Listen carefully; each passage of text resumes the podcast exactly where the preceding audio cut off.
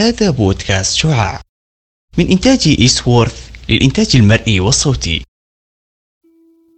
أنا رواب المقاضي وأهلا وسهلا بمستمعينا الأعزاء. أن يتبدل لعبك بطائرة ورقية إلى هيكلة طائرة حقيقية. أن تتبدل مشاهدتك لبرامج التلفاز إلى مراقبة الأقمار الصناعية. من انتظارك رحلتك إلى أن تنتظر الرحلة طائرتك. في القرن التاسع عشر فوق مسجد قرطبة بأجنحة من خشب وريش كانت أولى محاولات عباس بن فرناس للتحليق والطيران.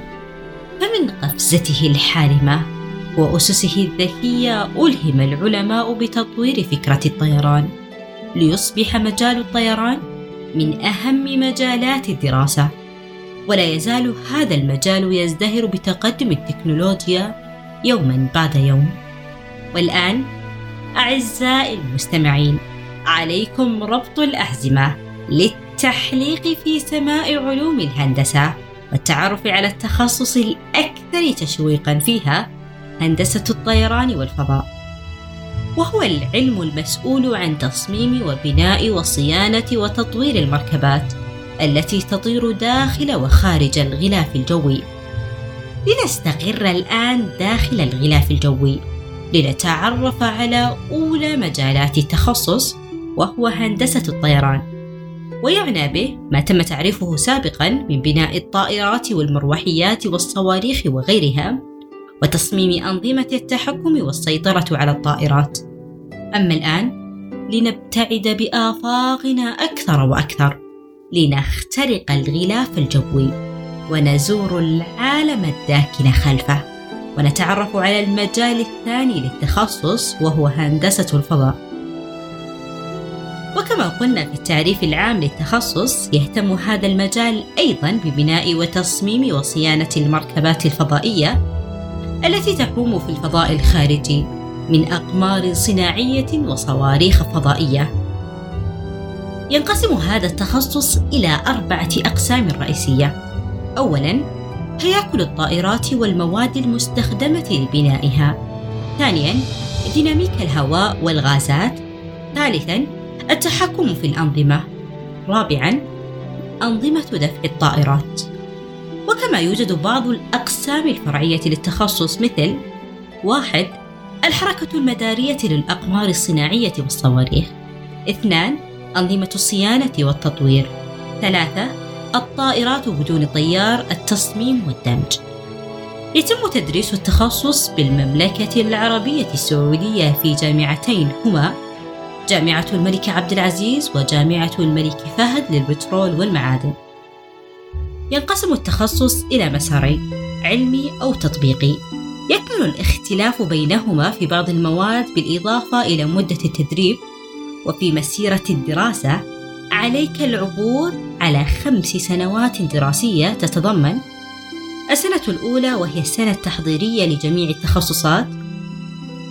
في السنة الثانية يتم تدريس الطالب مبادئ علوم الهندسة وهي الرياضيات والفيزياء. بالإضافة إلى مقدمات أساسية في بعض الجوانب الأخرى مثل البرمجة وغيرها تكون الدراسة في السنة الثالثة أكثر تفصيلاً حيث يدرس الطالب المادة الافتتاحية للتخصص ومواد أخرى مثل علم الديناميكيات وعلم ديناميكية الحرارة وعلم مواد الطائرات وغيرها الكثير.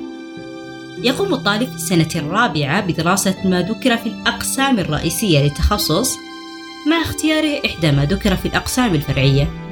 وبعد إكمال الطالب المواد المذكورة والمواد الاختيارية غير التخصصية يكون قد وصل إلى نهاية المسيرة وهي التدريب الصيفي أو التعاوني بحسب البرنامج الذي اختاره في البداية.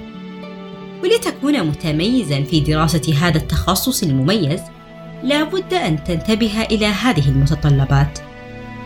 واحد: أن يكون لديك مهارات في الرياضيات والفيزياء.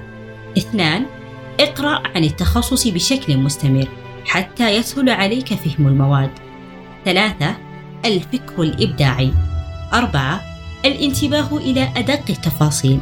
خمسة مهارات التواصل والعمل ضمن الفريق وكما قلنا سابقا بأن تخصص هندسة الطيران والفضاء تخصص في ازدهار مستمر فكلما تقدم العالم في علوم التكنولوجيا كلما ازدهر وانتعش هذا التخصص أكثر فأكثر مما يجعل الطلب الوظيفي فيه يزداد عاما بعد عام. وتقع بعض مهام مهندس الطيران والفضاء في واحد صيانة وتشغيل وتصميم الطائرات. اثنان التخصص في إلكترونيات الطائرات. ثلاثة التخصص في هياكل الطائرات. أربعة هندسة المحركات.